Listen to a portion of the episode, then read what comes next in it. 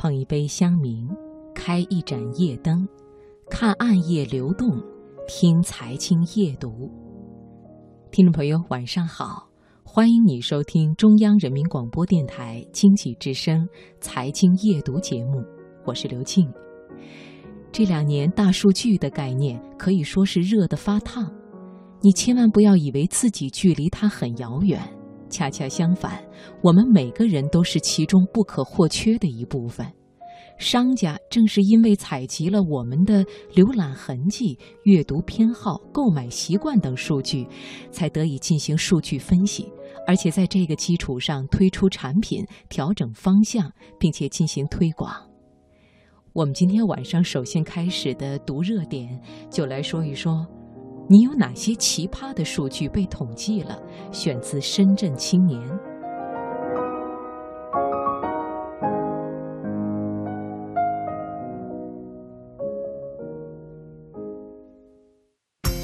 把握生活的脉搏，读出热点的精华，读热点。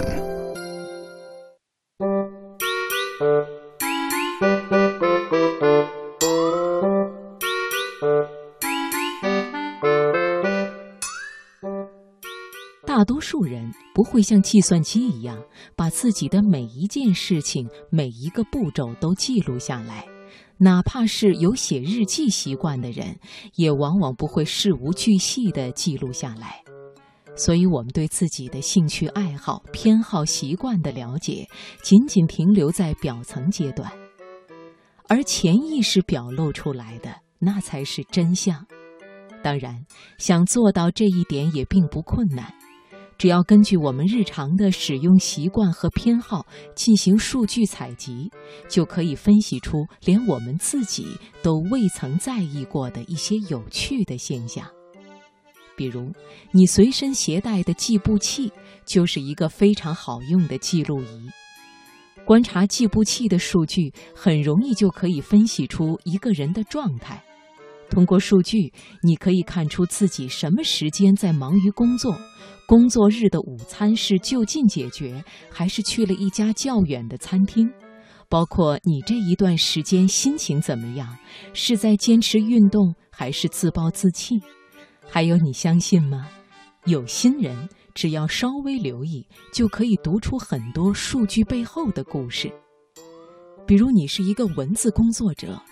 从大数据提供的时段分析中，就可以看出你的写作习惯。如果有的人是在上午时段输入量最大，就说明上午的写作比较顺畅；而有的人则是在晚上有大量的输入，则说明黑夜才能带给他灵感。记得微信曾经推出过一个小功能，就是你可以查看自己微信里的第一个好友是谁。当时几乎刷屏了整个朋友圈。也许很多人都还没有意识到，我们的社交生活是一个变数很大的事情，社交圈子忽大忽小，许多人来了，也有许多人走了。我们看似一直都在原地，但是实际上，随着工作、生活、年龄还有兴趣爱好的变化。我们所认识、交往的人也在发生着很大的变化，而微信的第一个好友只不过是把这件事准确无误地表达出来。二零一五年，在全球范围都大受欢迎的“笑哭脸”也称“笑 cry”，在一项输入法统计中，被中国人输入了一百七十五亿次之多。可见，人们很喜欢用它来表示笑到内心有点小崩溃的意思。这是否意味着人们的幽默感增强了呢？至于在阅读类 APP 或者是网站中，根据你的搜索习惯推算出你偏好哪类图书或者是资讯，然后投其所好加以推送，就更为司空见惯了。我们不得不承认。大数据在分析我们每一个人行为的同时，也在改变着我们的行为方式。而这个时候，把自己搞懂，知道自己真正需要的是什么，就显得非常关键了。比如，我们需要对自己的购物习惯和喜好有更深刻的认识与了解，尤其是在这个花钱越来越容易的时代，能够第一时间找到心仪的东西固然重要，对自己的财务状况有全面的认识也不可小觑。当然，有许多我们在社交生活当中未曾注意过的细节，也会以这样统计出来的形式得到提醒和分析，让我们察觉到那些不经意的关怀。毕竟，搞清楚自己永远是获得幸福的第一步。